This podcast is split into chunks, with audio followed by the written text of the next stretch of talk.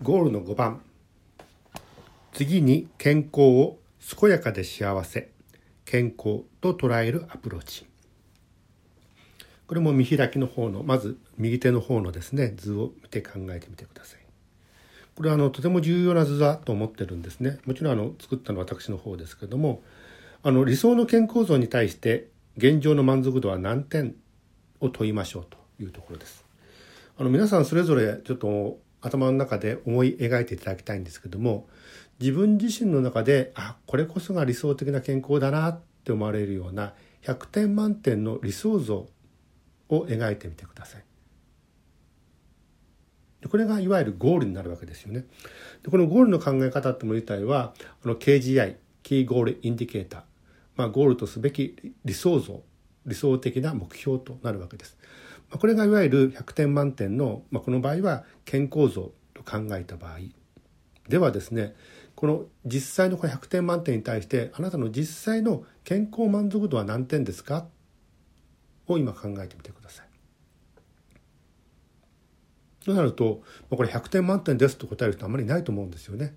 うんと50点と答えちゃう人もいるだろうし65点かな75点かな、うん、80点かな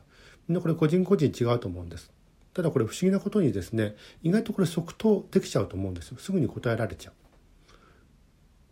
大体そうですねあの皆さん大学生に聞いてもそうかもしれませんしあるいはこれおじいちゃんおばあちゃんが集まるようなところで聞いても同じですしあるいはちっちゃい子たちが集まってるところでももっとまあ言葉を優しくしながらね質問すると大体まあ大体即答で何点って答えられるわけだったりします。さてじゃあですねこの不足分例えば65点と答えた人は100点満点に対して35点足んないわけだし80点と答えた人は100点満点にして20点足んないわけですよね。となってくると何をもって100点満点にしますか？っていう次の、まあ、質問に入ってくるわけですよ。つまり何をもって何を埋めることによってつまりどういうパフォーマンスを見せることによってつまり先ほどのキーゴールインディケーターというような理想的な100点満点に対してそれを埋めるための Key Performance Indicators KPI というもの自体を見ていくということです。で、うん、と今までやってきたように健康とは身体的精神的かつ社会的な状態であることこの三位一体っていうことが基本になっているわけですので、まあ、三原則になっているわけですので、まあ、この三原則の要素を使って100点満点まで埋めてみましょうとなるわけですよ。となると65点だったと答えた人は残りの35点をどういうふうにま配分配点しますかっていう聞き方になるし80点の場合の人は残り20点をどうやって配点しますかってなるわけですよね。仮にさあと35点っていう人が、まあ、答えたとしますこんなふうに。そうですね、うんと、5点は体の健康フィジカルヘルスにで残りあと30点あるけどもその30点は半分ずつつまり15点ずつメンタルヘルス心の健康とソーシャルヘルス絆の健康にで配分する。まあ、仮に80点の人もきっと一つだけポンって配分するんじゃなくてあこことここに何点ずつみたいな答え方をすると思うんですね。さてここで気づくことがあるんです。僕たちはあのこのヘルスケアビジネスっていうもの自体を考えていくときにヘルスケアビジネスっていうのはさって言って出される商品とかサービスとか提供される施設ってもの自体がほとんど体の健康に対して寄与する商品サービス施設だったりするわけですよ。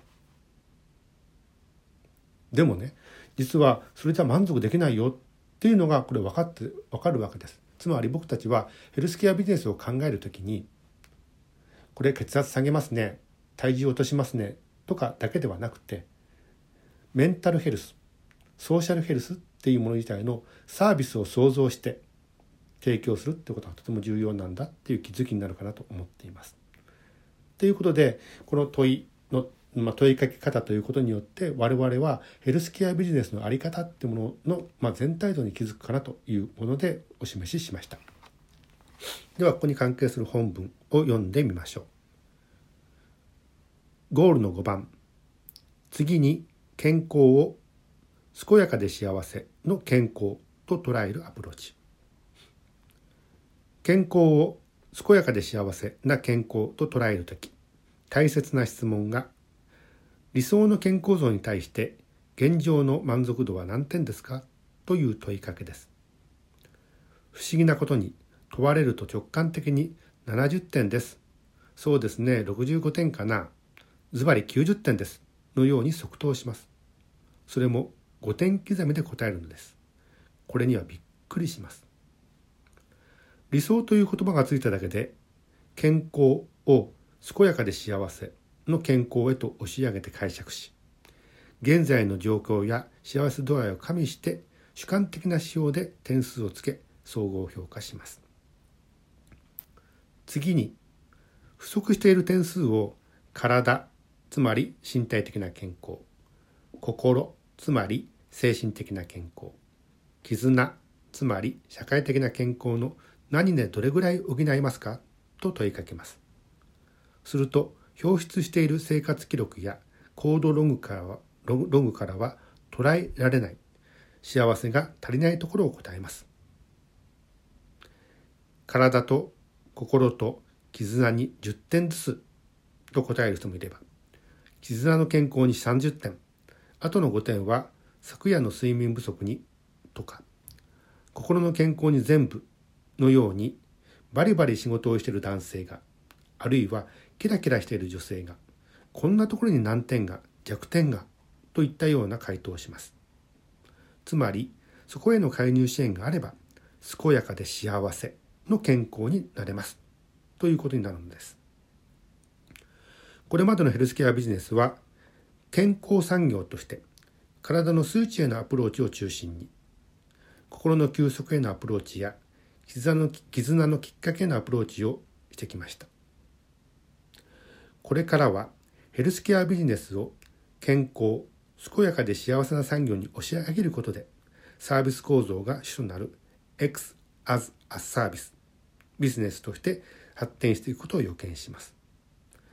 何も介助を要する生活をしている人が健康弱者でないということに気づくことでしょう。